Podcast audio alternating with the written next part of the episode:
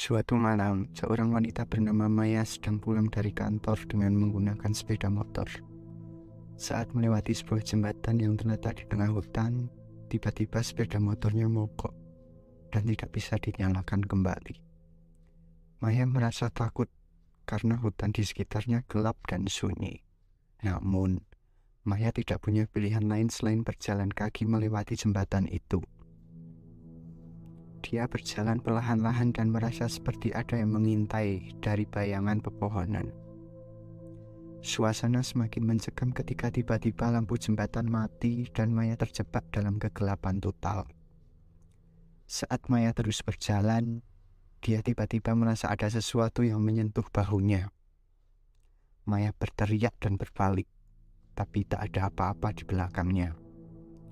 Dia menganggap itu hanya ilusi atau bayangan yang menakutkan.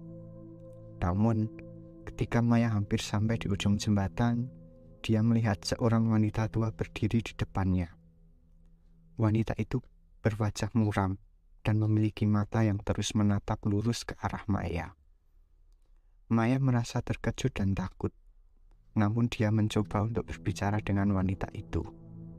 Namun, Ketika Maya menoleh ke arah wanita tua, dia terkejut melihat bahwa wanita itu sebenarnya tidak memiliki kaki dan hanya melayang di atas jembatan.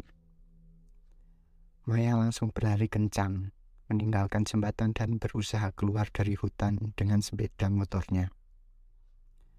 Maya berhasil keluar dari hutan, tapi dia merasa terus diikuti oleh sosok wanita tua yang melayang. Akhirnya, Maya sampai di rumahnya dan menutup pintu rapat-rapat.